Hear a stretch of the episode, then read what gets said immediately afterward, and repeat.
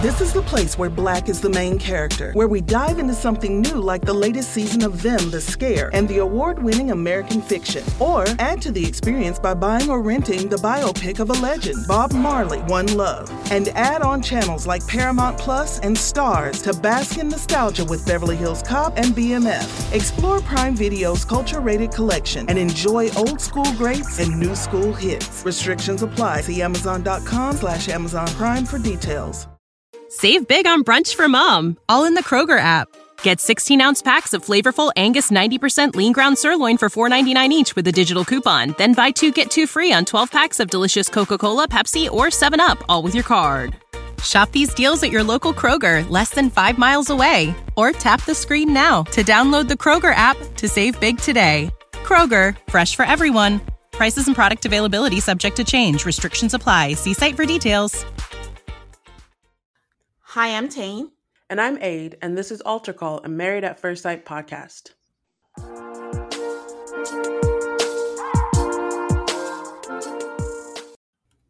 Hello, everyone. We are at the fun part, the reunion. Welcome to Altar Call, a Married at First Sight podcast, season 15, episode 18. Hi, Aid. How are you? I'm good. How are you? I'm good. I'm good. We are here, like I said, at the fun part. Ah, this is the fun part. But I I loved this reunion. Did you love the reunion? Yes, I did. But Okay, what's the but? it was like 50%. Oh, this is new and exciting. And 50%, I just watched 17 weeks of you people saying the same thing. Mm, I'm trying to think how different that is from every other reunion. I think when they change, well, the format has always been the same. It's just when they go to the individual, we kind of have to just go over the same thing because where else is there to go? It's just always better when everyone's together, but they obligatory they have to go through each couple. So it was fine. I appreciated the order. We got the juicy stuff up front. We didn't have to wait. So, but yeah. How was your week? Was it as excellent as the episode or as rocky as the episode or nothing close to the episode? It's a, I mean, the most exciting thing for me this week is the gymnastics world championships. Um, I don't understand how people watch sports every week. I only have to watch gymnastics a few times a year. I'm like, this is very stressful. But but what's going on with you this week? Nothing much. Relatively quiet uh week. The most exciting thing, I went to a survivor. I'm sure there are crickets everywhere as I said that. I don't know anyone who still watches Survivor, but uh yes, I'm still on it. Like I always joke, I think I'm the best kind of fan to have. Like I just stick through forever and ever and ever. I remember Survivor in 2000. I was a what what do they call it now? When you work at the grocery store, I was a checkout. Yes. Is that what it is? Yeah. Mhm, A A what? cashier. A cash- cashier. There you go. I just blanked.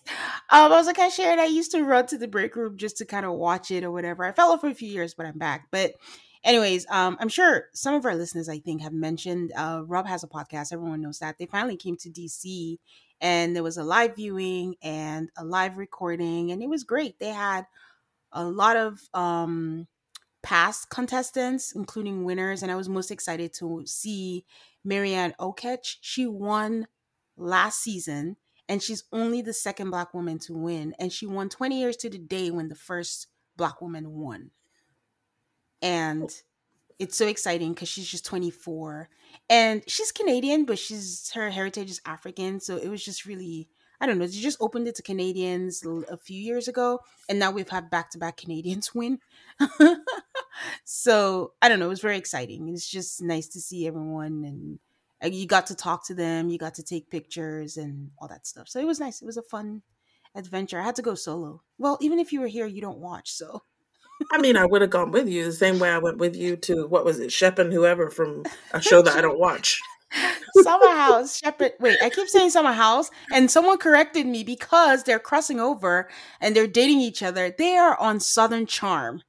But honestly, I keep saying Summer House, Winter House because they're kind of on both. But the original show is Southern Charm. But yes, you're right. But no, I probably wouldn't have gone to the Survivor thing. So was this like your little mini BravoCon for Survivor? I wouldn't say maybe a quarter, not quite. I don't know if it was the same, but someone else did call it a cult again, and I'm like, huh, this is interesting. I've attended cult-like activities in the span of a month. I mean, is having interest now being in a cult? I guess it is in 2022. I guess the thing is, it's a niche thing. Like, remember how I said when people are always like, oh, I can't believe this is a thing. And then I equate it to like sports, but sports is the accepted thing. Like, it's okay for you to be obsessed about sports and go to a stadium and have a team or whatever. And in my mind, I don't see what the difference is between a reality show that has cities and you have people that you root for and you've been following them for years. Like the challenge it's been years and i ride or die for ct till i die. So i don't know it's the same to me but it's not quite accepted. So everyone thinks it's strange but it's the same to me but see it's only certain sports because i can tell you as a gymnastics fan people are like wait you're going to actual meets to watch people do gymnastics people mm-hmm. don't consider that normal oh but if you go to a football stadium oh yes that's normal yeah it is i i am one of them Every time Aid gets in her gymnastic stuff, I have to be like, you know, it's fair. It it is a sport. So, housekeeping. Share with the people what we have for them this week. This week, um, just a reminder, guys. Last week we were on with Mandy uh, Slutsker from Is This Real Life, so you can go check out our episode if you haven't already. We talked BravoCon, the Potomac, Salt Lake City, Beverly Hills. We had a great time with Mandy, so go check that out if you haven't. Um, this week we also posted a bonus episode on Sister Wives. Also, that's on Patreon. And then next week we are going to do a bonus episode on Love is Blind. We will cover the first 10 episodes of the show. Um, and then later on, we will do the rest of the season we're at the first part of the reunion, which means that our Married at First Sight season is going to come to an end very soon. And we plan to be still putting out episodes for you guys uh, over the break. And we'd love to hear your suggestions for what you'd like us to cover. You can email us, you can send us an Instagram message, you can send us a Twitter message, you can write a comment. However, you would like to suggest, go on ahead. And patrons, we will have a Patreon post for you to submit your suggestions on Patreon. All right, Tane. Things seem kind of quiet, but what's going on with the old folks in Land? They are quiet. Um, Jasmina had a birthday, as usual, serving us looks, and me just enjoying looking at them. I think she traveled. I want to say she's in Jamaica, but I'm not sure. I can't quite pinpoint her location or where she is. But happy be- birthday, Jasmina. Um, some of the cast um, wished her a happy birthday. Steve wished her happy birthday. Noi wished her happy birthday, and Katina. Um, Beth and Jamie from the Charlotte season are moving again. They are not telling us where they're moving to. It's like a surprise type, and it's a little annoying. I mean, I get it. You have to retain your viewership or whatever it's called for content but it's like we're moving again and we just get pictures of the boxes and they're saving it for whenever to let us know where they're moving to that post was not very well written it was very confusing yeah. something about we're living in the carolinas and we wanted to live somewhere else and we're moving people and then we're moving and we'll let you know where we're moving lately i was like this is a lot a lot of words. At first i thought they said they were staying put in the carolinas but then it was like it's home it's always home but it's not and I'm like okay. So I will keep up and I will let you guys know where they are moving to. One of my favorite participants of the show ever, Trey, from the ATL season, the original ATL season three, I want to say. Um, he's originally from Kentucky and he moved back to Kentucky, I think. It's been a while he has. I just wasn't sure if he had moved back or not, but he bought his first house and he was celebrating that. So congratulations to Trey. Um I started this last week when Jamie thought she was pregnant. Even though it said negative, she still tried um, again and was still suspicious because her period was still late. But right before we came to record, she put out a live and she got her period, and she's not going to take the pregnancy test anymore. And she just she and Doug just kind of gave spoke to us. Well, she did most of the speaking, and Doug was just like affirming in the background, yes, mm-hmm, we'll try, we're grateful, and things like that. And they're like, last time when they got pregnant with their second child, they just kind of took the stress off of it, and then it just happened. So she's hoping for the best, and she's going to enjoy the holidays, and she hopes that it happens. And as a follow up, I think you got somebody responding to you, letting you know why they like Jamie. Our listener Emily sent me a very nice message telling me why she likes Jamie. And she says that she finds her genuine, um, which I think we agree on that. I don't think Jamie is disingenuous. I think that she just puts out too much. But I do understand, especially if you're like going through what Jamie's going through childbirth, trying to conceive, trying to raise kids, struggling through your marriage. I can understand how it helps to see someone who puts it all out there. But for my flavor, it's too much. I understand why people like Jamie. I do. I get it, but I don't. Yeah. It could be also like the demographic. We're probably not her demographic. We're not in the same phase of life that she's in. So, Very true. Yeah. And finally, it looks like Gil from Houston season got a job with United Airlines. I don't know what exactly he's doing, and I don't know if he announced it earlier, but he seemed like he was a I don't want to say a traffic controller or baggage. He wore like the vest, the orange vest, and had like the um the the lanyard that just said United, and he said, "If you think that I already travel too much now that it's free," and he put that in quotes wait till you see what it's going to be like now that it's free in quotes so my assumption is that he got a job with united so he'll be traveling a lot more interesting i once had a friend whose husband worked for the airlines she was deathly afraid to fly and could not take advantage of any of his free flights i was like what a waste oh wow so i'm glad gil will be using his miles go ahead gil I'm trying to remember. I'm thinking of a reality show where a reality show husband was on the airlines. Ah, I remember. Little Women LA. Did you ever watch that? No. It was like I, Housewives, but the little. I feel like we follow them on Instagram. oh, we only follow Tara. But Tara is the one who started it all. She was like the grand dame of all of it because there were franchises. There was Dallas, there was New York, there was Atlanta, and I watched it all. But anyways, yeah. Anyways, her husband worked worked there. Um, that's all I got for the people. I feel like everybody is now we're getting all these notifications that everybody has paid subscription content for Instagram. And I guess this is the direction that Instagram is going because I've noticed it with non-MAFS people too. Yeah. There's another one people can send me a message about. If you are paying for Instagram content, please let me know because I just can't see myself doing it. Yeah. I know some people are talking about it on Twitter like would there would people actually pay for that? But here's the thing, people forget there for everything in your life that you think is normal, there are other people that you think is not normal. There's other people who think it's normal and vice versa. Mm-hmm. I'm sure people, I mean, not I'm sure, we know people who looked at us crazy when we went to BravoCon. Like, why would you pay for that? So I think there's a market for everything. And these people, this is how they make their living with content. So hey, they might not get bites, but it is. Okay. Uh, okay, probably. They're, yeah, they're providing stuff. So I think as humans, though, we're, and this is where the newspaper industry kind of like went to crap. You gave people something for free, and then afterwards you're like, "Oh, we want you to pay for it." And people had gotten so used to getting things for, for free that they they just like weren't ready to pay. It is, but I think what we're also grasping or grappling with is just we're watching change happen in real time.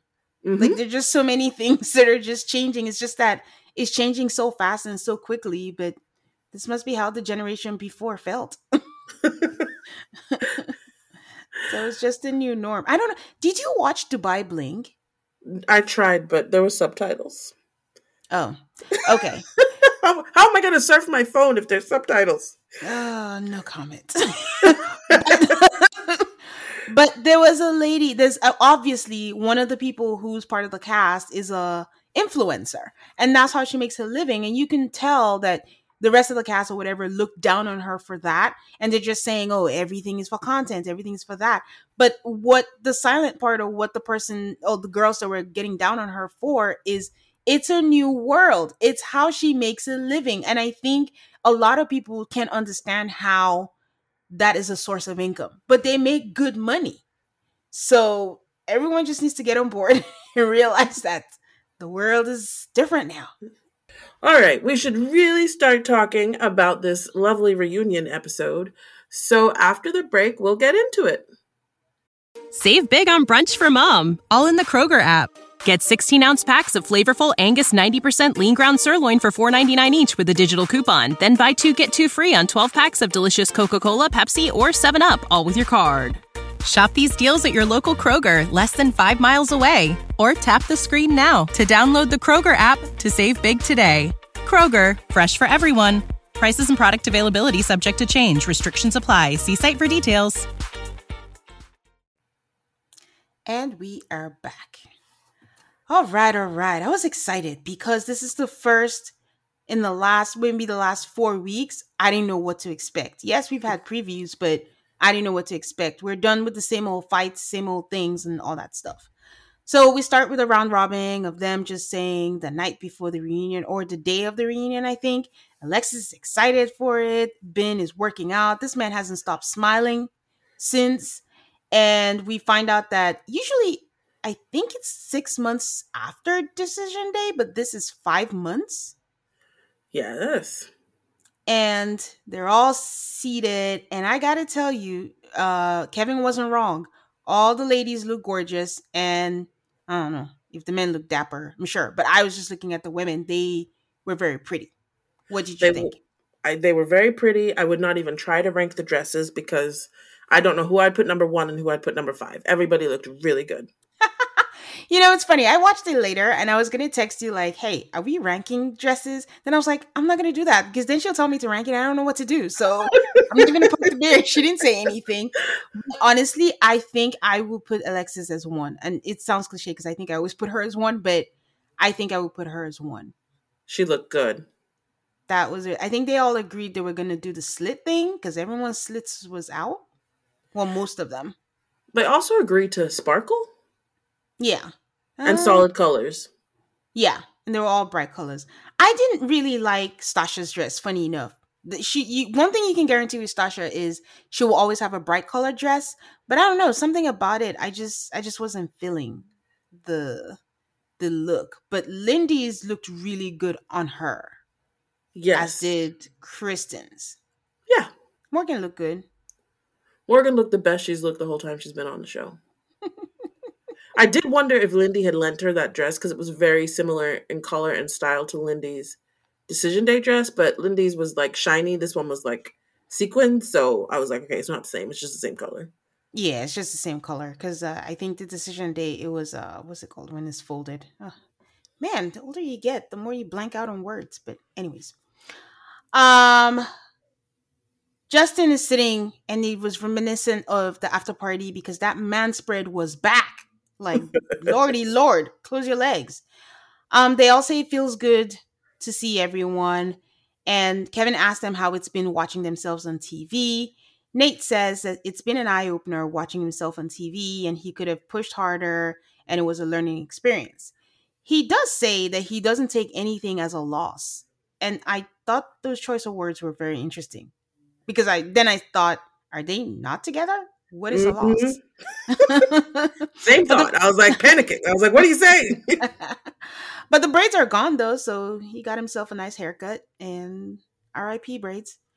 Um, Krysten says she learns that she over enunciates, and Alexis is like she's the opposite. She under enunciates, and she learned that it's celebrate and not celibate. Did we catch that she said celibate? No, I don't think so.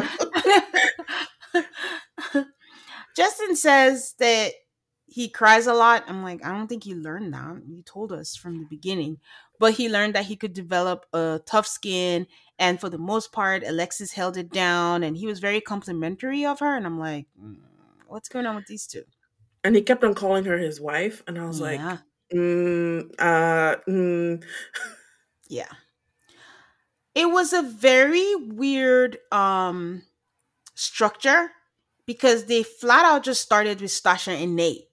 And Kevin says, Oh, we're starting with them. And Stacia says, Oh, because we're fun. And he says, Because you're the poster children for sex. And I'm like, Okay. Is that So a they- title? Is that a I, thing? ju- I, don't, I, I, don't know. No, it's just, eh, I don't know. So they play a package of their scenes, and all the couples are like, "Oh," and I'm like, "Didn't you see this on After Party?" Like, huh? But they all seem surprised. I had to do some math when everybody was surprised. I was like, okay, you guys got married in January. You had eight weeks, then you had decision day. So that would have put you at the latest end of March. Then five months later, that puts you only in August.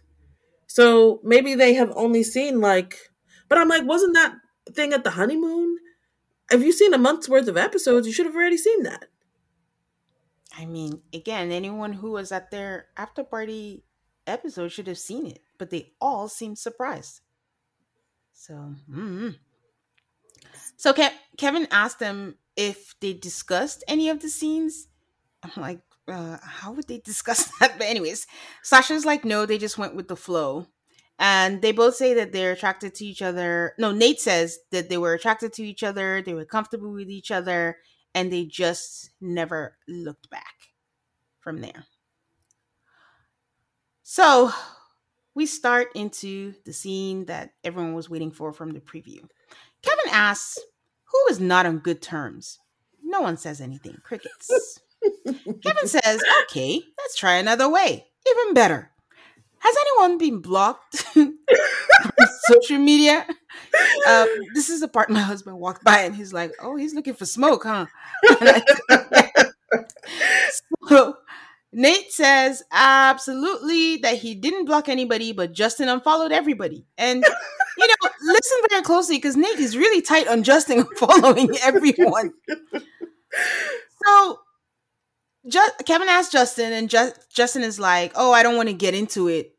I mean, how are you not going to get into it when a grown man unfollowed every one of his fellow cast members and you're in a reunion show? Make it make sense. Nate says, "I want to know." Justin, Justin says, "I blocked Nate because he's two different people, and he doesn't play that." And Nate says, Can you give me examples? Can you be specific how I'm two different people? Justin is like, No, you're just fake. Then he goes, No, I want examples. And then Justin was like, Okay, we bonded and we said we were going to have each other's back. But when I came back to you to, uh, to tell you about maybe an issue or whatever, Nate told him that his dad raised him not to get into people's business, which we saw on the show. but when Morgan and Ben had issues, he was all up in Morgan's business. So if he figured that Lo he's picking and choosing. I'm gonna say this again, and I'm gonna say this how I heard this. Well, well, when when you said you got my back, and then you told me that my dad raised you and you don't get in people's business, but then when Morgan and Ben had issues, you you you picked up for Morgan. Whining. What what this was even what? I, I could not. I'm laughing so hard because as you recounted to me, it is even more unbelievable. This man, first he fixed himself to unfollow all of his castmates. That's Mm. immature and that's petty. Then he had the audacity to call Nate fake. And I'm like, you know me. It's my number one pet peeve of reality TV is when people start calling people fake. You need to come up with some real examples. Then he comes up with an example, and all we're hearing is, well, you sound real dumb right now. you didn't you didn't pick me. like when he said it, I was like, surely, surely this is not. Did he play this in his mind? Did he say this out? Is he hearing himself? And I'm like, huh? Nate said, I'm not looking to be your therapist. I can't be tending to my wife, and I need to focus on my wife. And for you to be upset that I'm not tending to you, that's weird. I love the way Nate says that's weird. because it's true. And I also think you would think that after Justin has had his wonderful experience of getting in Ben's business, that he would not come to the reunion and say, oh, you're fake because you didn't get in people's business. Has Justin learned anything? No. And oh, and oh. And Justin says that's not weird. And Nate says, you know what? You're a crybaby and you get emotional. So basically, you took it personally, and that's why you unfollowed me. Period point blank. like, I love you, Nate. I shouldn't, I know, but I just the thing about Nate is he hates all this. I hate small talk. I hate when people are beating around the bush and all that. And even when Stacia does that to Nate and she's going around, Nate is like, So you just want my attention? And she's like, Oh yeah. Why didn't you just say that? He just wrapped it up and said, You got emotional, you took it personally, and you unfollowed him because you got in your feelings. And really, truly, that's what it is. How does it make him fake? I just you're gonna have problems with a lot of people if you keep misunderstanding them. And then from nowhere, Justin blurts out, You made a pass at me twice before the show. And everyone is like, Huh? and then they go to commercial. It was so, they come back and it was so random and it was so weird. And Justin kept saying, You said that and I put you in your place. He said it twice. And I'm like, just, I, Alexis, I think, is looking for the ground to swallow her because she's just sitting there and not even moving. And then Kevin stops it because they're going back, forth, back, forth.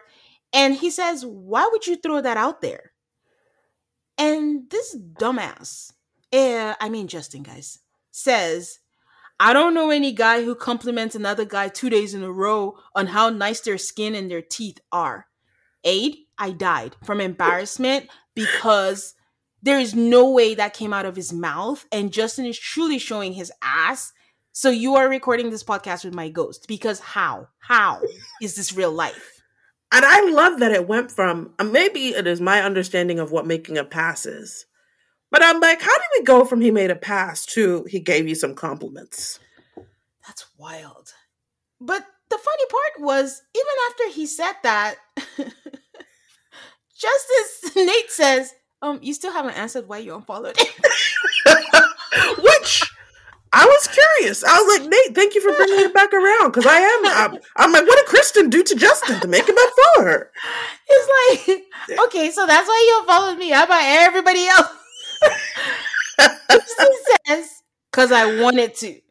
And then Nate is like, oh, okay. And then all of a sudden, Justin gets buck. And then he's like, take some bass out your voice, boy. And is like, "What you gonna do, bro?" And then Justin stands up, starts taking off his jacket, and then Ben jumps in, and everyone is shouting. And then, and I'm like, the great part. I mean, both were wrong. Like Nate should have just, temp- but we all know Nate has a temper, and he's not gonna back down, and he's very stubborn. But the best part to me was like Justin was all taking off his jacket, standing up, doing that. Nate does not move an inch. He doesn't blink. He doesn't flicker. He doesn't. He just sits and he was like, "You capping, bro? You capping and fabricating."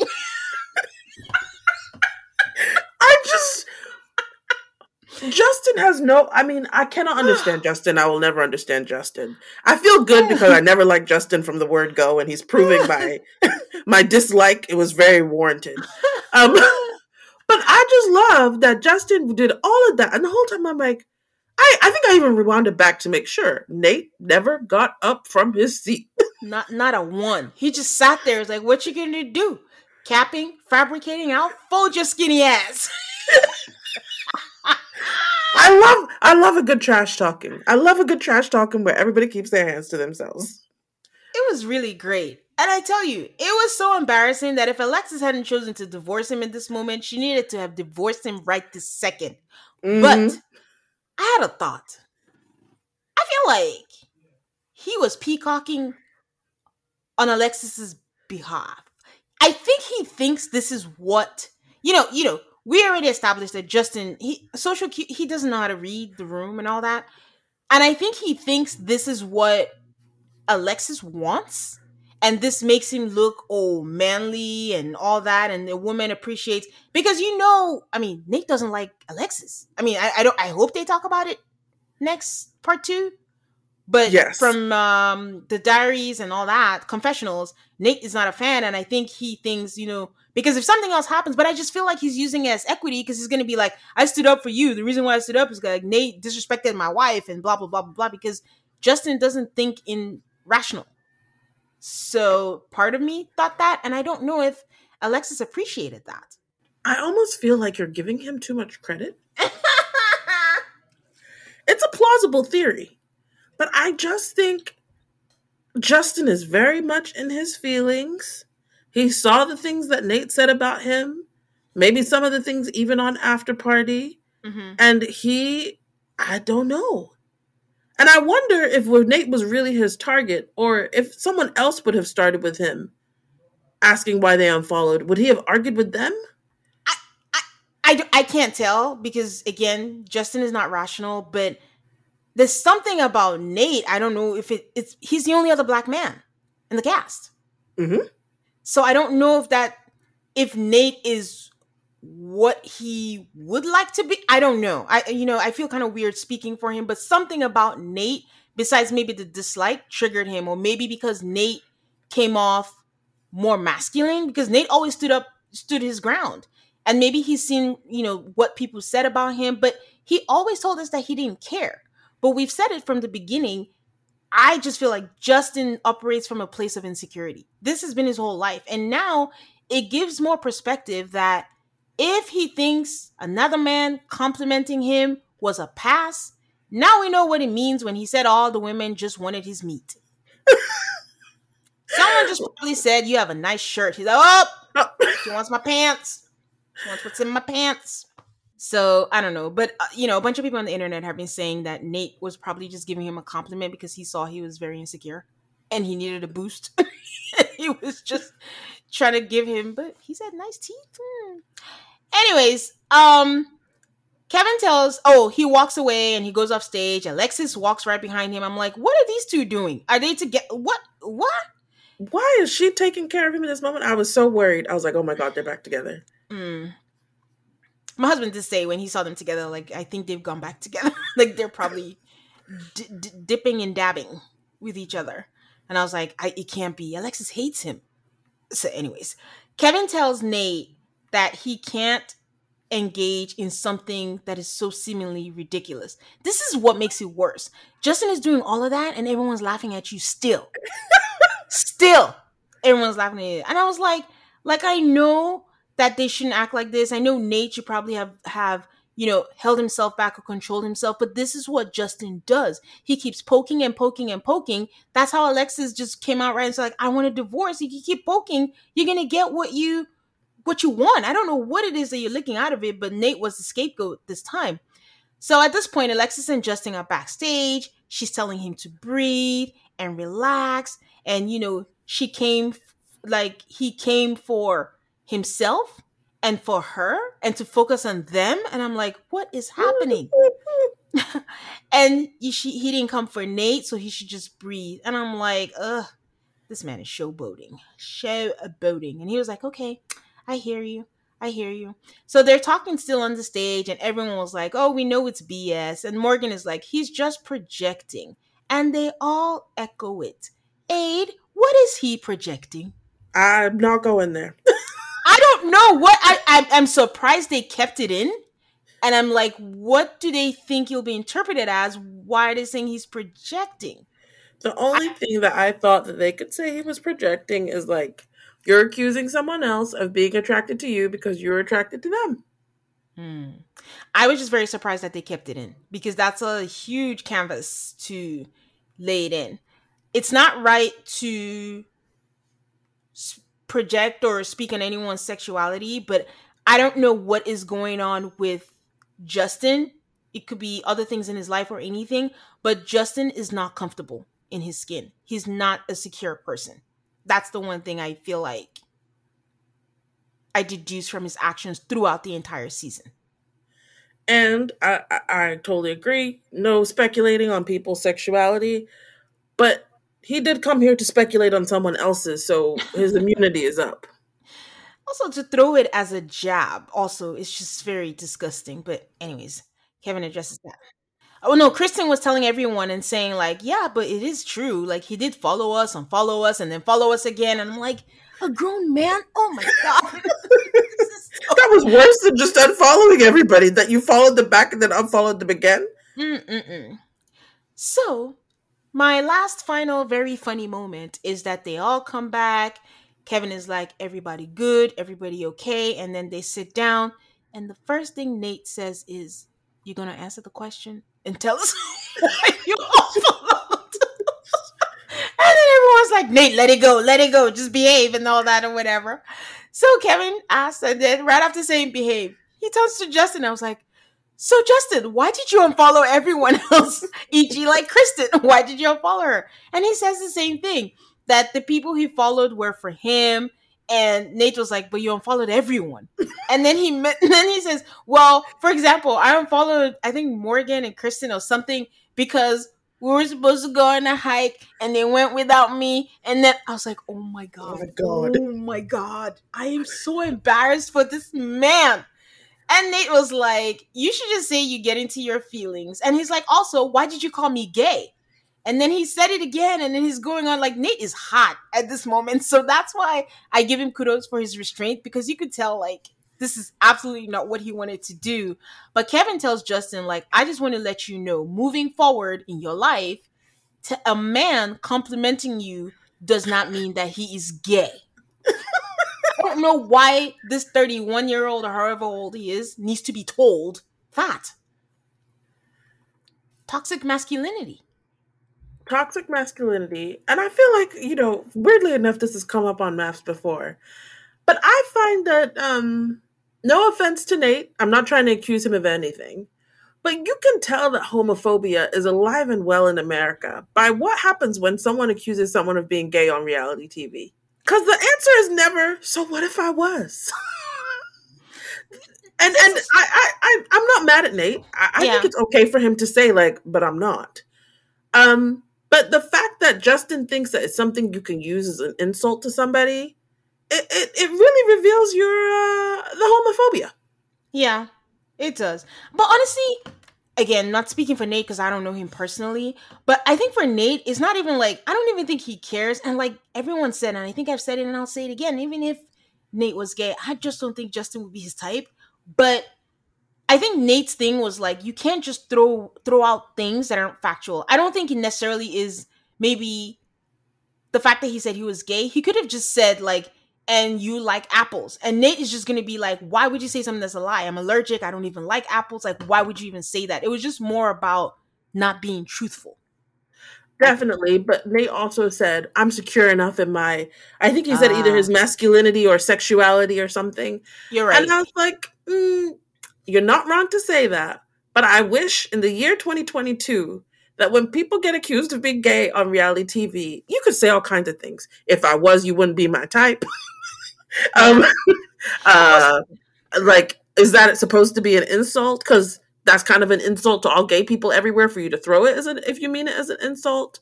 Like, that's it's just, I don't, I'm not, I, I want to be very clear that there is no like single reaction that you're supposed to have when someone says, "Oh, you're gay" or "You're attracted to men." But I just find it interesting that still it's seen as an insult. Yeah. And in this case, I think it would mean he was cheating on his wife. That too. And that he lied on a reality television to that he wanted to be married to a man. I'm like, what if Nate is bi? Is it okay? It's okay to be bi. It's okay, it's okay. I think it's just everything about it was nasty. I don't know. It was just really grimy. Like you can't just throw that out. Like you had nothing else, and you just threw out you hit on me twice. Like, and then you kept it the entire show. Justin is trash. trash. Trash. But anyways, after Kevin tells him like it doesn't mean that you're gay. He's like, "Yeah, I'm not going to take that away, but it's just how I felt." I was like, "Justin, that has got you in a lot of trouble. These feelings and feelings of things that you're making up in your head." But didn't he tell us in the last two seasons, the last two episodes, how much he's learned that he's always in his head and he creates these scenarios. So clearly that was a lie. If Justin has grown since the moment we met him, I don't see it. Hmm. Ain't that the truth? But, anyways, after all that entertainment, we will be right back to discuss Krysten and Mitch. And we're back. So, Krysten and Mitch come out, and Kevin tells them that they had an amicable breakup that eventually turned sour.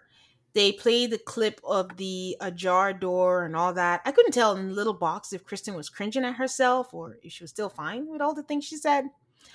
Um, Kevin asked them how they're how they're doing. They say they're completely done, but they're on okay terms.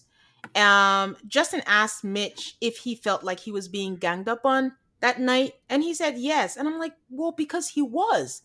And you know, Mitch is very div- divisive because I'm not saying Mitch is the greatest person. Mitch's problem is like he just wants to be honest all the time and not keep things confusing.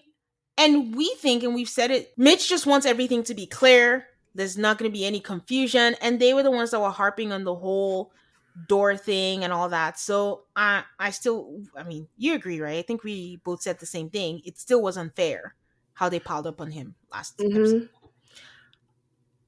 Kevin asks Alexis if she asked, and she goes, "Oh yeah, that she's a protector." I was like, "Anybody ask you?" But she asked her just to keep everything clear, so she's not waiting by the phone. But why would she? Why don't you tell your friend not to wait by the phone without involving Mitch, who had made it clear what he wanted? So I don't know something about it. I just didn't like Mitch defending himself again, again. when he was very clear that all he wanted was a friendship. Like I don't know. I don't. I, I don't know. I, am uh, this will be a theme throughout this episode. I, I Mitch did not do anything wrong, and yet he's constantly apologizing. yeah, he is. Um, nothing much there. It was the same old thing of just Mitch, and I think um Krysten said something about he didn't want to be married. Which okay. I mean, uh, every time people come on the show and it doesn't work out, they weren't ready to be married. And I'm like, maybe, or maybe they weren't ready to be married to you. That is exactly what it was. And I think if you notice, Krysten said a lot of times she kept saying she's a catch. Which so. I agree with her, but the fact that you have to say it all the time negates it a little, Krysten. It's a fake confidence. It doesn't feel like a real confidence. Mm-hmm. She does. So then we move on to Lindy and Miguel. Guys, Lindy loves being in front of the camera. Before they came out, she was excited. and she was like, I can't wait to come out. And then they come out and then they confirm that they're still together. Miguel says everything works and it's so easy. Lindy says she got the man that she asked for. Um, right now, Lindy has moved to Miguel's place and she's sprucing up the place and just making it more of a home. Kevin says that we were concerned that Miguel might have been too nerdy for her. Did we think that? We did. Remember, we made jokes about Dungeons and Dragons and stuff. Hmm. Oh, okay. And if there was concern, and she says she actually thinks it's adorable, and now she's a pro at it. Miguel says that she's really good at it, and they play weekly now. They switched to the couples retreat, and Kevin was like, Well, that was a different side of you that we saw. Miguel says he did apologize that he was going through a lot. Lindy says you have to remember that they were new and it's normal to have the disconnects. She says for her, she has been on a new journey of discovery in self worth and growth, and that's helping their marriage. Um, Kevin asks if um, Miguel has seen the moment that Lindy's always speaking about. Like, you know, she's always telling him, You haven't seen me get angry. Like, it's a cute thing. Um, and he says he he has, but that Lindy walks him through the stages. I just thought that was weird, but okay. If they like it, I love it. I felt like he was saying Lindy gives me lots of chances to course correct before I she gets to that stage. she gives me warnings like, "Here, I'm on stage 1. Okay, I'm on stage 2." And that way he can fix his behavior before she gets to stage 3. okay.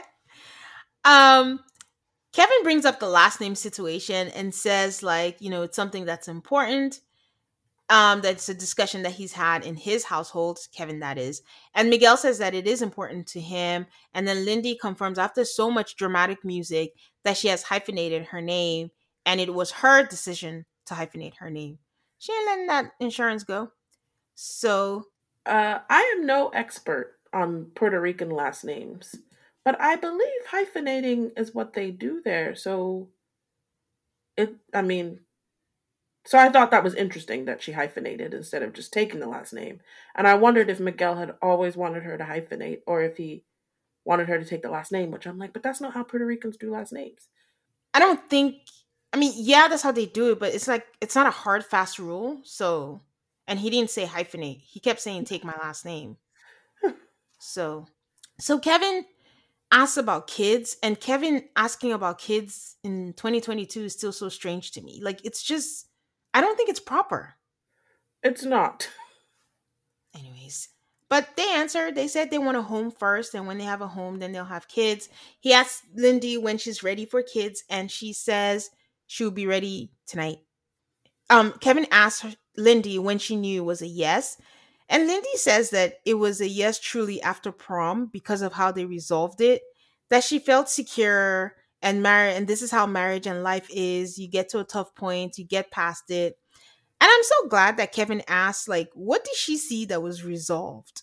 because that's what I was thinking. I was like, nothing was resolved. You were crying every day, and you were like, you don't know what else to do, and you were yelling at your friend that you're exhausted. So she says that, you know, the understanding, like understanding where he was coming from and being there for him when he was in a dark place. And they kind of wrap up their section. And I don't, okay, I like Lindy and Miguel. I think they genuinely like each other. But now I think people are getting in my ear because my friend is like, yeah, she doesn't believe them. They're putting on an act. And I can see it. Lindy's. I don't know why I'm about to say Lindy seems like the kind of person that wants to present everything as perfect because really she's not based on the season. She always airs it out, whatever issues is going on. But I got a couple of friends who don't think that she's being genuine and she just wants to be the it lovey-dovey couple of the season. What did you think? No, I think they're good. That's what I think too. I mean, I just think that they're fine. I think that they they could talk about their stuff. I mean, yes, there was the same regurgitation of the same issues, but yeah, I just they looked happy to me. Um, I didn't notice that they had done a matching tie, bow tie, dress situation until Kevin pointed it out. Oh, I saw it. I was like, okay, so this is gonna be your thing now. Cute. But yeah, uh, they they always were the golden couple. I don't. Maybe I'm delusional, but yeah, I thought I thought they would be fine, and I'm glad that they're fine. I have a friend who's never forgiven Miguel. She still thinks that he's manipulative, and Miguel triggers people. I gotta tell you and I can't. I feel like people who have gone through, I don't know, emotional abuse, um, he triggers something in them, and people seem to identify something in him. So I'm always like, what am I missing? Like, I get it, I see it, but I every time it's the same thing, controlling and manipulative.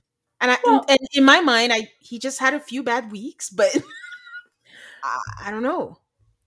I think he had a few bad weeks, and I keep on thinking that there was something going on in his life that week that they're not telling us. There was a lot of references to had a tough week, I had a tough week, I had a tough week, and I was like, what was going on? Was it something with your family? And they just kept on skirting around it. Yeah. And maybe that would like provide us more sympathy for Miguel.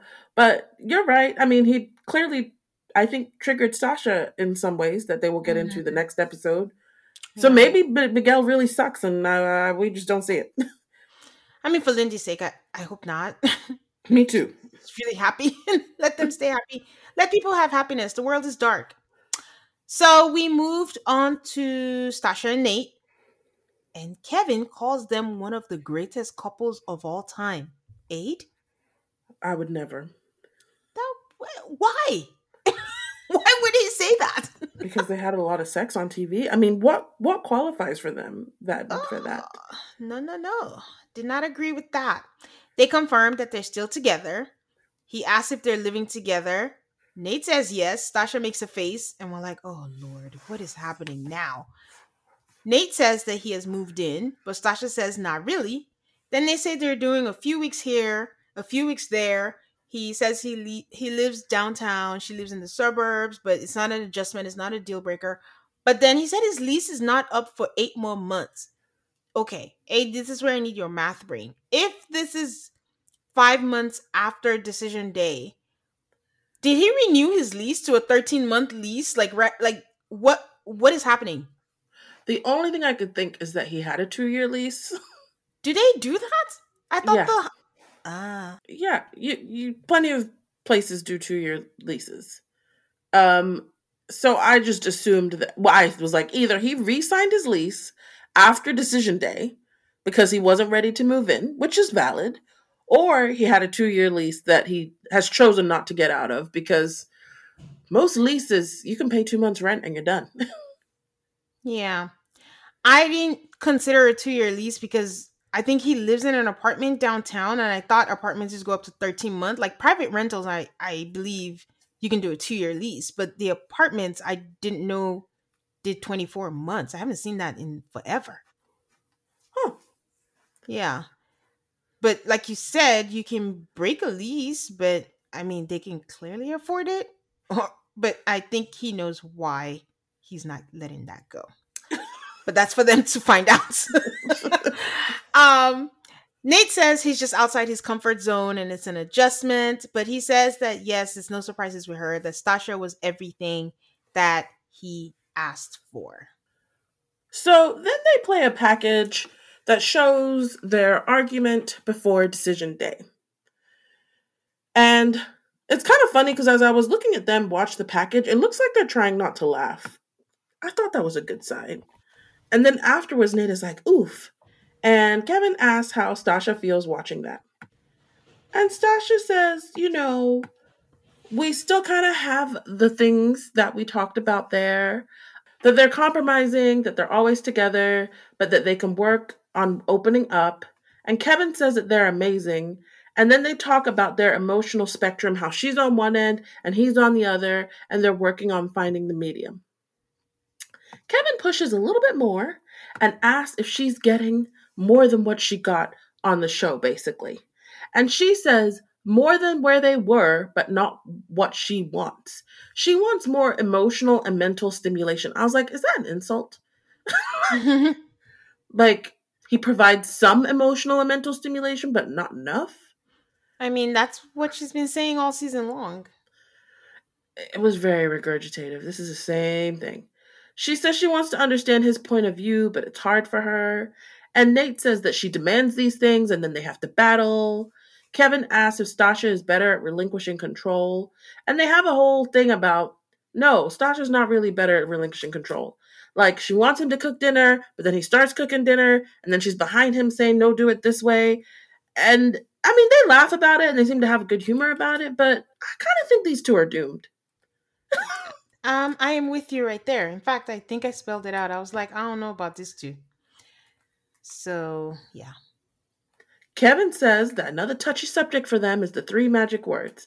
Has Nate told Stacia that he loves her? He says, absolutely. He says it every day. And Kevin asks if it gives Stacia ease or happiness to hear it. And she says yes, because she knows that he means it. And she knew it and she felt it. And she said that he was falling in love on the honeymoon. And they show a clip. And then Nate is like, that was just like excitement. And then they kind of like bicker about whether or not. I was like, please stop. Nate should have kept his mouth shut, by the way. yeah, Nate is just trying to be a Mitch at this point. He's just like, let's be clear. You don't always have to be right. Just just go with it. You love her now, so why does it matter that you didn't really love her then? And we all understand that you can't love somebody really that you know anyway. You didn't need to go into all that. Yeah. Unnecessary. So the deleted scene that we got for them was a clip of them building a picture wall. Um Tane, when did it was it decided that everybody needs every restaurant, every photo op needs a green wall like grass wall with a neon sign or something? In the last few years when social media I told you social media is slowly changing our lives. I don't know for the better for the worse, I don't know, but everyone needs a selfie background.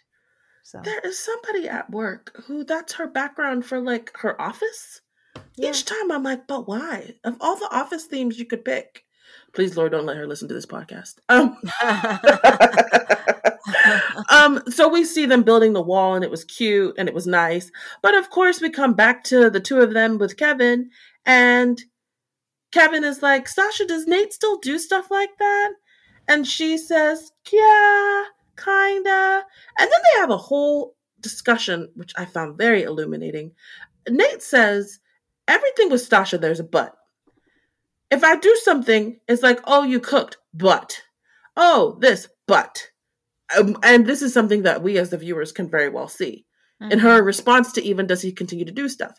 So then he's like, I took her jet skiing and I took her axe throwing.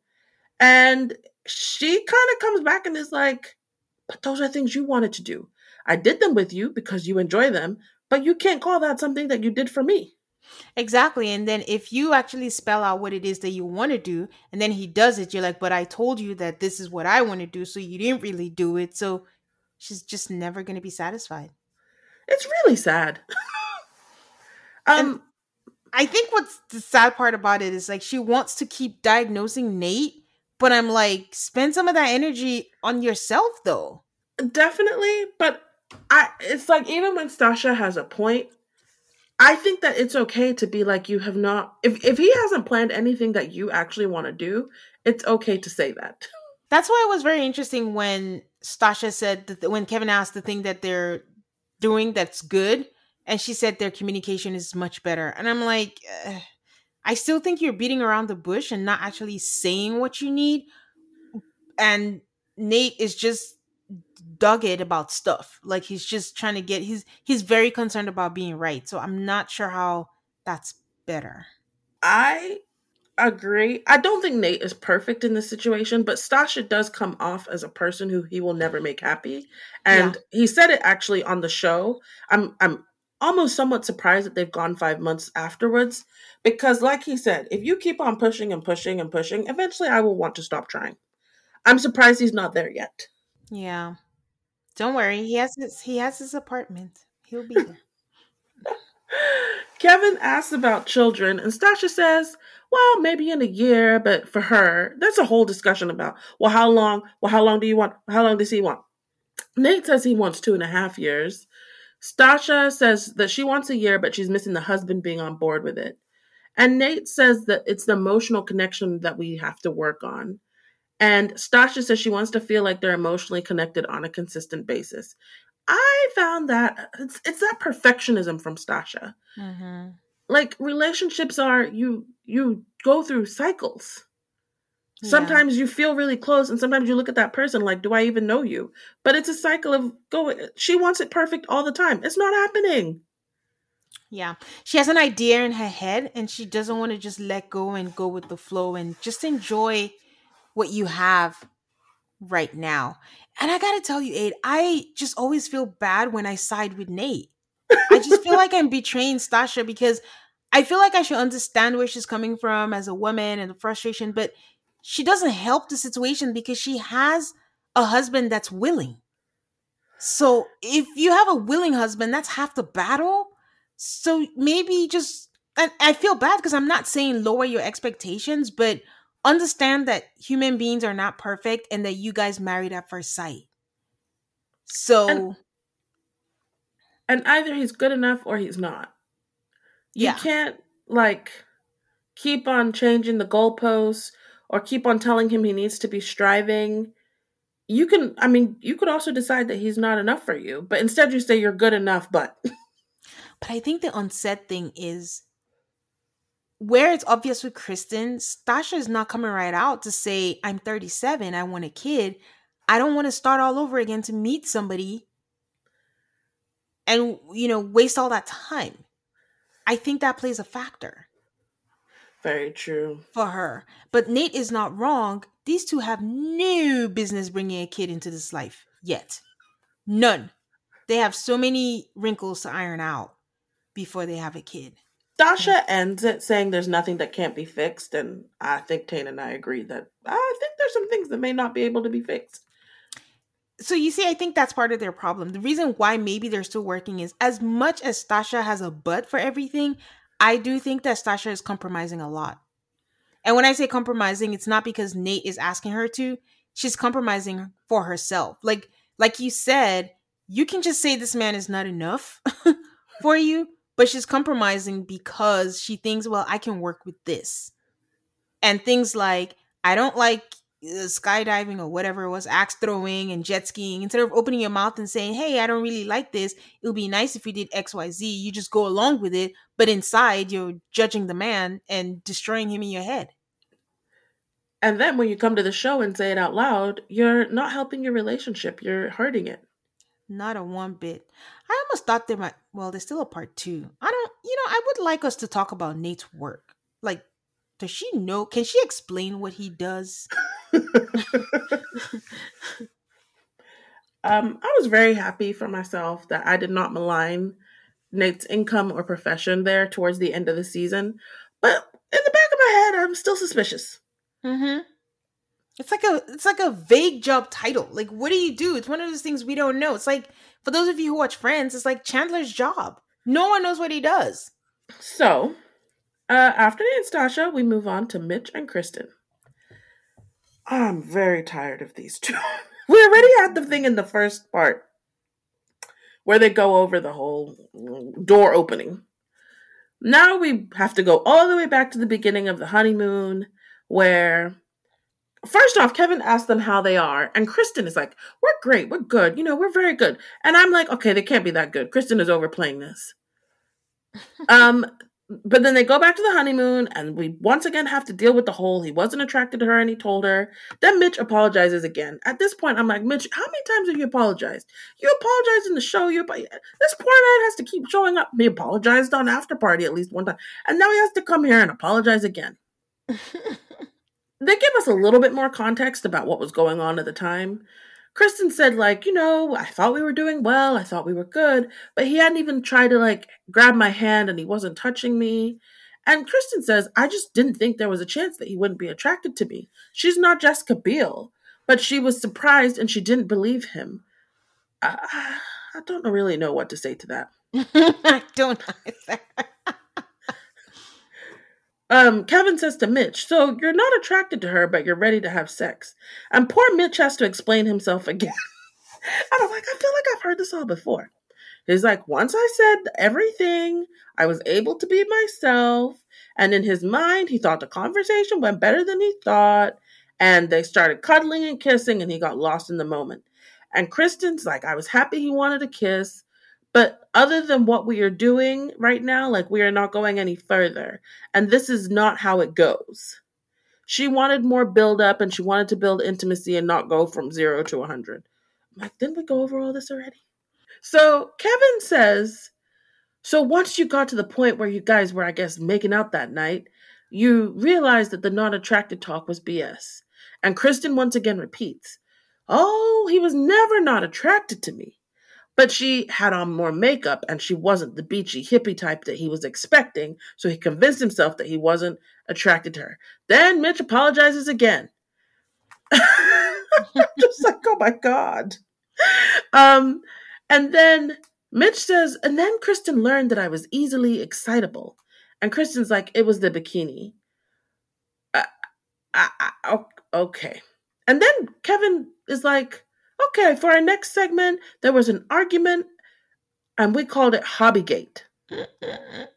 so they show us a clip of Mitch asking if she has hobbies. And Krysten is like, well, that's triggering. And she just doesn't like it when men say women don't have hobbies. I consider myself fairly well versed in all the ways that the patriarchy is trying to keep us down. This one I had never heard. I'm like, this is new but besides me thinking like hobbies, I was just like hobbies. I kept saying it. That's a strange word, hobbies.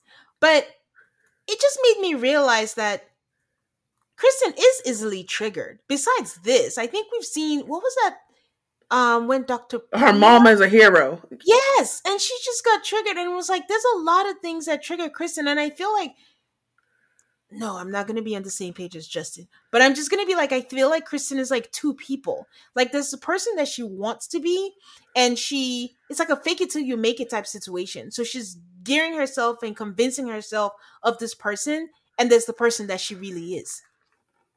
Krysten wants to, she has some elements of wanting to be a cool girl until she's like, but no, I don't want to be a cool girl.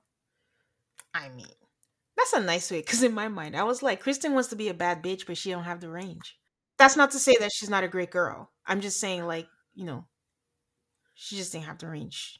I liked the hobby thing because you're right. We really didn't get enough of the fact that Krysten overreacts to a lot of stuff. Mm-hmm.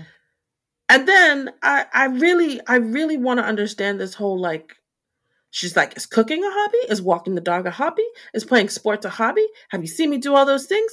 Oh, looks like I have hobbies. I was like, okay. And it's so funny because I'm just like, he's just trying to get to know you. Because again, Mitch can be oblivious. I mean, we've established that. So I don't, it just, it just, sometimes it feels like Mitch could just do not do anything right. like his sins are going to follow him forever. and I, I do want to say that I genuinely do believe that there could be something gendered about the question, and I, maybe I just need to do some research. Like I, I don't know. That's you know what that's fair. After everything we just said about BravoCon sports and all that, so maybe there are things that women do, and you're like, I don't consider that a hobby. So yeah, you're right. We we we leave room for growth. um, Krysten says, watching that scene back, you can see her starting to resent him.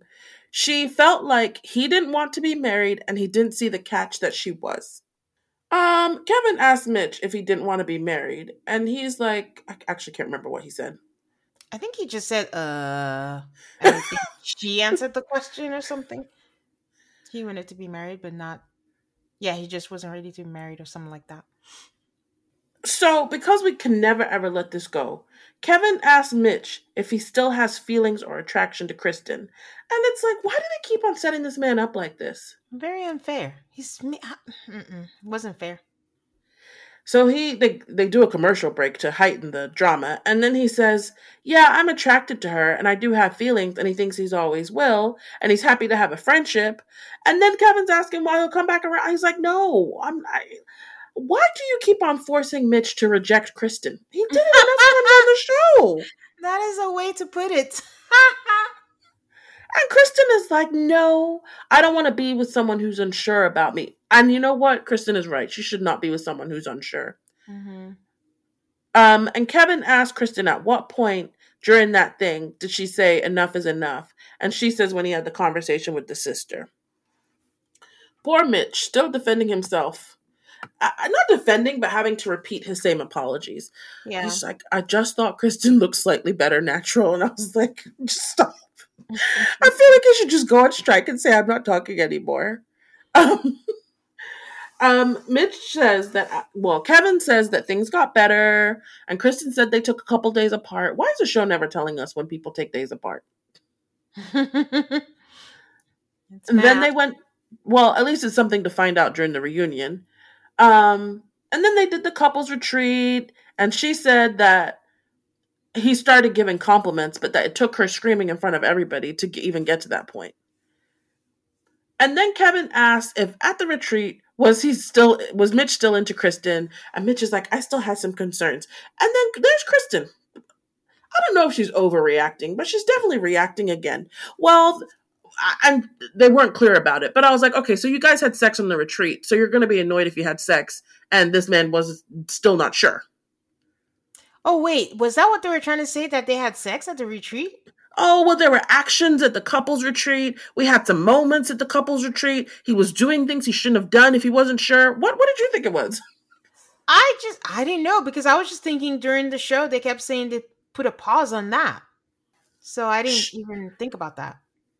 She just seemed so offended with the idea that he might have still been considering saying no on decision day if whatever happened on the retreat happened. And I just didn't think anything that they tried to tell us made any sense. Classic MAFS.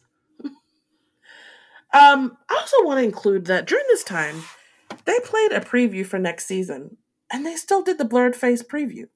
And once again, we talk about this in After Party. Does any part of this network talk to each other? You already announced the couples. Why are you showing me a commercial that blurs their faces? That's a good question. Sorry, guys. Back to Krysten and Mitch. so Kevin asks if they've been dating, and Mitch is like, No, I haven't been dating. And Krysten says that she got a new job that involves a lot of travel to New York, and she's recently started dating. And she thinks that she's a catch and feels like the right man is right around the corner. Do you think she'll move permanently to New York? Um, if that's what she wants. I mean, I don't know why you would give up San Diego weather for New York weather, but maybe she needs a change of scenery. Also, do you remember what Krysten does for a living? No, I don't. Do you? no, I went blank. That's why I'm asking. I was like, yeah. I was trying to think, oh, what kind of job she does that took her to New York, but I don't remember. I did think it, Kevin asked her if she would have said yes if Mitch had said yes, and this girl lies like a mofo and says that she was a no for decision day. I was like, if he would have said yes, you would have said yes, Krysten. I don't believe you. Said the woman who was keeping the door ajar. Okay. All right, guys, we'll be right back. And we are back to Morgan and Ben. Morgan and Ben, God forgive me, Morgan walks in and I'm like, is she injured? And then I was like, no, she just doesn't know how to walk in heels. Yeah, she uh she walks like uh what was that show uh Viola Davis did? I thought I was the only one who would think of Viola Davis and how she couldn't walk in heels. Oh my god. Oh, was it wasn't how to get away with murder where she couldn't It is. It is. It is. It is how to get away with murder. heels. That's what it was. Also, Krysten works for a software development company. I went to Google and it was top. I'm not the only one thinking it. It was like, what does Krysten O'Mash do for a living? well, she works for Salesforce. Impressive. Oh, she does? Okay.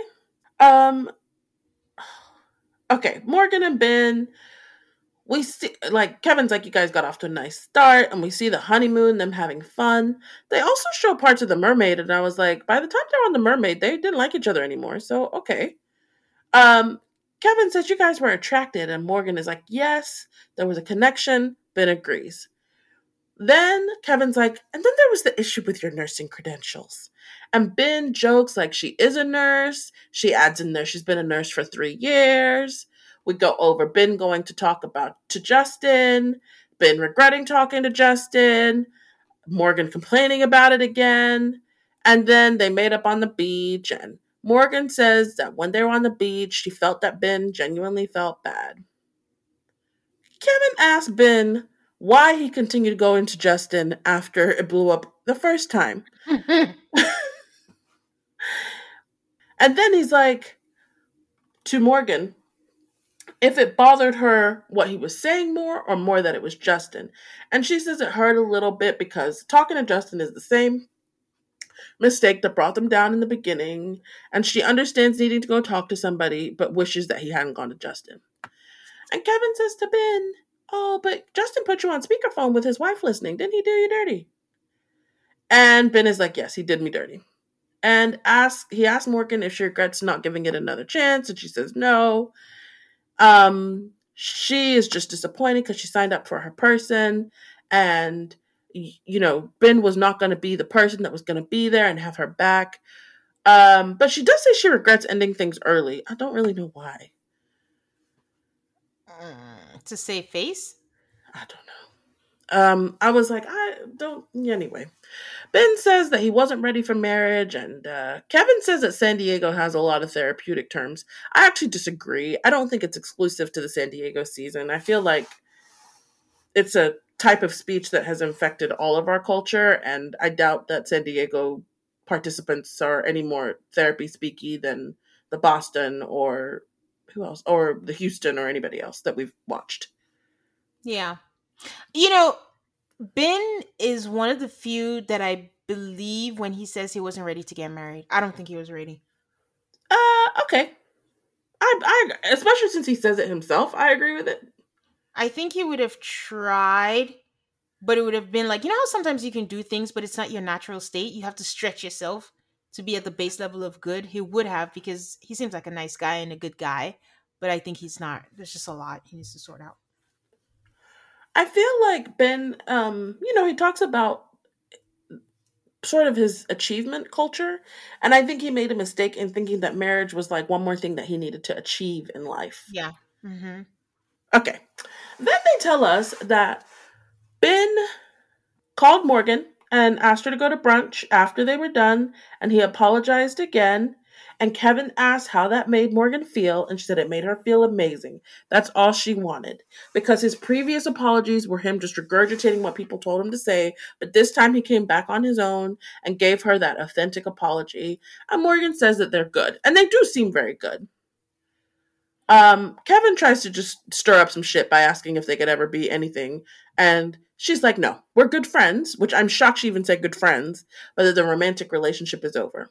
All right. So, Kevin making that statement like, "Oh, do you think you guys or whatever had me asking the question we ask every season? Does this man actually watch the show, or does he get show notes?" we have a poll going on on both our social media on Twitter and Instagram, and so far, show notes is winning. So, based just, on that question, because I've always believed that Kevin actually watches the show. Yep. Now he's too busy because there's no way you watched Morgan and Ben and you're like, ah, you guys gonna I want to see you guys together. Okay. No. But I also think it's a very MAFS reunion thing to try to get us to believe that the experts didn't fail by keeping the hope alive that people who clearly hate each other might reconcile. Mm. So, for their life update, we find out that Morgan has moved from San Diego, but I don't know if she's actually moved. She's put her stuff in Europe storage. She's going to Europe. Um, she's been dating, nothing super successful, just been fun. Ben got a new job. He's not dating. He's not ready for a relationship and they both see marriage in the distant future. And Kevin makes us all laugh when he says, You guys came on MAFS and now you see no marriage? And. Morgan says, You know, coming on here brought us down a peg. said divorce. uh,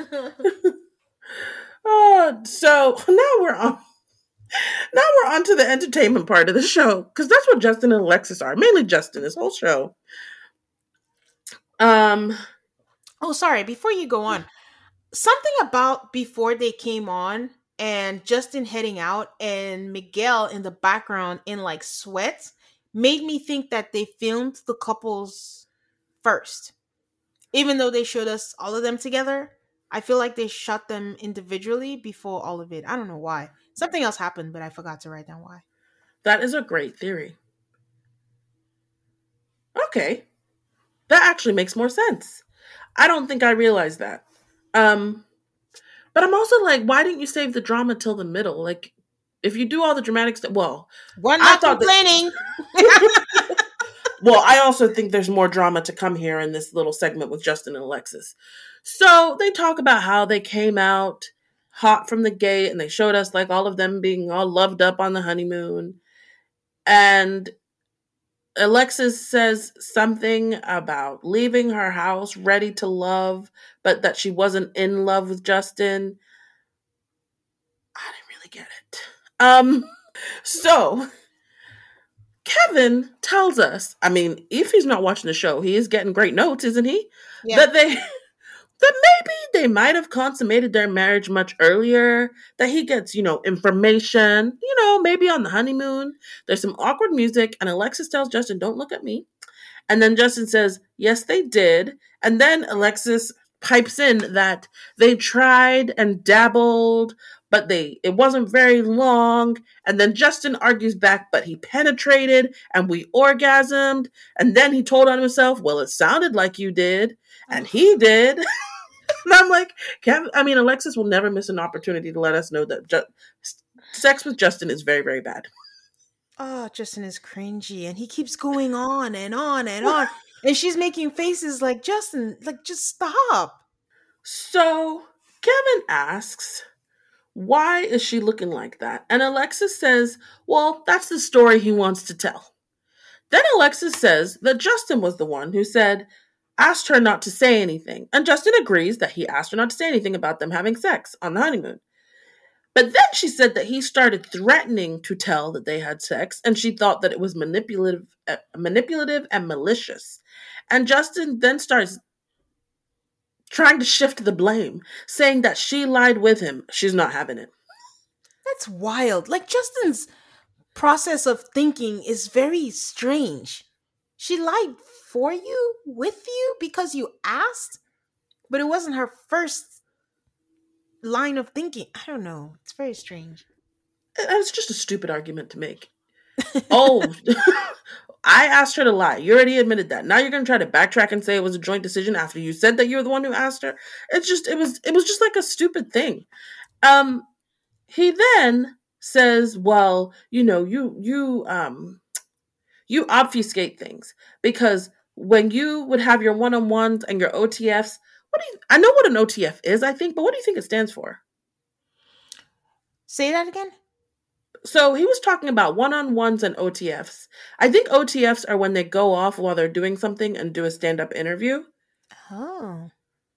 Or maybe when they do the the interview that we see them kind of in a studio or whatever. The confessionals. Yes, but I don't know what OTF stands for.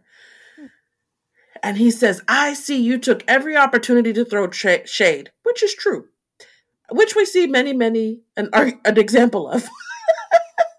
oh, sorry. OTF is on the fly. So, like, oh. one that's just happened, like dinner happens and they say, step outside. And they just ask them, like, how they got their divorce. oh. Speaking of which, Kevin says, Well, after decision day, you guys gotten into an argument. And then Kevin asked if they're together, and I was like, if they were together when they walked in here, I'm pretty sure they won't be after the discussion we just saw. Lord, they are not together. Justin has to say that it's his choice. And Alexis is like, what? and then it was kind of weird because it felt like that was just so weird because then Kevin asked what happened. And Alexis says decision day was rough. She couldn't take it anymore. She felt like she wasn't free. She felt like she was losing myself. She says that they thought they were friends. Um, Justin says that Alexis can't be truthful and it's frustrating. Alexis says, I have nothing to hide. What's the point? And then I felt like Alexis was explaining that she broke up with him the day after decision day. And I was like, but we already saw that. So I was like, did you guys get back together and then break up again? Why are you explaining this? Yeah. Justin is not a good narrator. So I don't he interprets things or sees things differently, so I don't know. It's hard to believe what he's saying. I, I really like how you said it. Interpret. He's a liar. Sorry, I wasn't expecting that. I feel pretty confident that Justin lies a lot. And then the problem is with the issue, with the thing that they kind of ended on, which is he basically said she came to his house and came on to him. Now, looky here, Justin, this is the second time this episode that you said someone came on to you. So I'm not inclined to believe you. And then for all the things that she has said, why would she want to have sex with Oh, but people on the internet seem to be saying that she's lying and she's just embarrassed by it but I don't I don't think I believe that. the thing is, this is what happens. She could be lying. Yeah. But I am more inclined to believe her than him whenever their mouths open. That's true. She's probably banking on the fact that we know Justin is not a reliable source of truth. oh. Anyway, so we end on a to be continued, which I'm looking quite forward to the continuation. Yes. I want to hear everybody else in the group's opinion about whether or not Alexis went over to his house and came on to him. I think what I'm looking forward to is the whole Morgan, Ben, Justin, Alexis situation. Oh yes.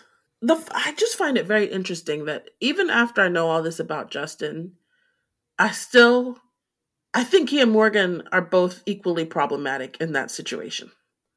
Yeah. I'm a little disappointed in Kevin. If nobody else, even Kevin didn't rip Morgan a new one. Like Morgan really got off easy this season. I think she deserved a Dr. Jessica on Molly type situation. I would love it if maybe later on we found out exactly what it is that was said because that has always been a very like confusing thing. What did Ben say? I mean, I guess that she lied and she wasn't a nurse. I still think that there is something that she did lie about in the process. Yeah, because there's a reason she said keep it a secret. So what mm-hmm. exactly, what was it? Th- I guess the, what was it that he misinterpreted? Hmm. But anyways, who has your bouquet this week? Oh God, I feel like a sellout, but my bouquet goes to Nate. I feel like I gave Nate my bouquet four weeks in a row, but there are so many reasons to. It's just, you know, even though the relationship looks like it's on the rocks, but it's not because he's operating out of fear, like Justin and just going along with everything just to make things nice. He's standing up for what he actually believes in. But really, he gets my bouquet for just sitting down the entire time Justin was trying to get Buck or do whatever. I don't know what he was trying to do, but not even batting an eyelid. That is impressive. So that's what Who has yours? Mine kind of goes to Mitch. I don't like it, but the man keeps on trying to apologize. um, I wish he would stop actually. But every time he's presented the opportunity to look at his actions and say, maybe I didn't do the right thing, you know, he apologizes genuinely. Yeah. Um, and I I really appreciate that he refuses to let Krysten to draw him back into a relationship that he does not want to be in. There will be no ajar. Who has your burnt ashes? Do I even need to say it? I know. Justin. Justin, Justin, Justin needs to take a break, go off social media after all this is done, and just kind of reevaluate because he hasn't learned a lot from this process, and he has a rare opportunity to see himself and course correct and see the things that he needs to work on because this this this is embarrassing. Entertaining, but embarrassing. Who has yours? Stacia. I know a relationship is two people. One person can't destroy it by themselves. But I'm like, girl, you always talk about therapy and how you're this and you're that. And uh, I wish that you could improve yourself because I think that you are all that's standing between you and a successful marriage. That is so true. And the fact that she keeps harping on Nate's mommy issues, and I'm like, how would she feel if he threw back daddy issues or something at that? Like, you know? Also, I'm interested to know if Nate started the therapy, and also for someone who's a huge proponent of therapy, are they in couples therapy? Mm-hmm. I hope they are. They need it. If I mean, the, I have hope for them, but just not if they're going to keep on going the way that they have been. It's not sustainable at all. At all. But I hope they work it out because the one thing though is I do think that they can. They're they have the same the foundation to make it work. They just both need to get out of each other's ways. Nate is just too stubborn. You cannot be that stubborn and be married. It's no. Save yourself the stress and just let that go. and she cannot be that uh, controlling, I guess, or wanting to be in control. Because not controlling like that, but wanting to be in control of every single thing and just get your expectations to be realistic, I guess. So, but I think they have the foundations to make it work together or decide that he's not for you and end it. But where you are right now is not where you can stay. Yeah. But if they're going to break up, I think Nate's the one that's going to do it. Which would be sad. Yeah. All right, guys. That's it for this week. You can find us on Instagram and Twitter at AltarCallMAFS. That's A L T A R C A L L M A F S. As we said at the top of the show, this thing is coming to an end, but we will have episodes for you during the break and please let us know what you, your ideas for what we should cover. And we love hearing from you guys on social media. We're available anywhere you listen to podcasts. Thank you so much for supporting and listening to our show all season. Don't forget to subscribe anywhere you listen to podcasts. Give us a five star rating on Apple Podcasts and Spotify. And we will see you next week for part two of the reunion. Bye, guys. Bye.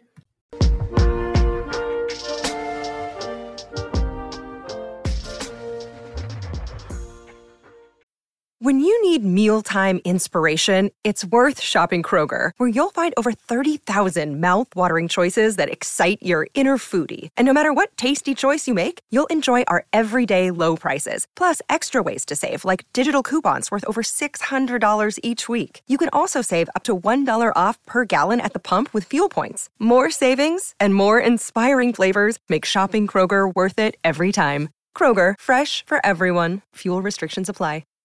Save big on brunch for mom, all in the Kroger app.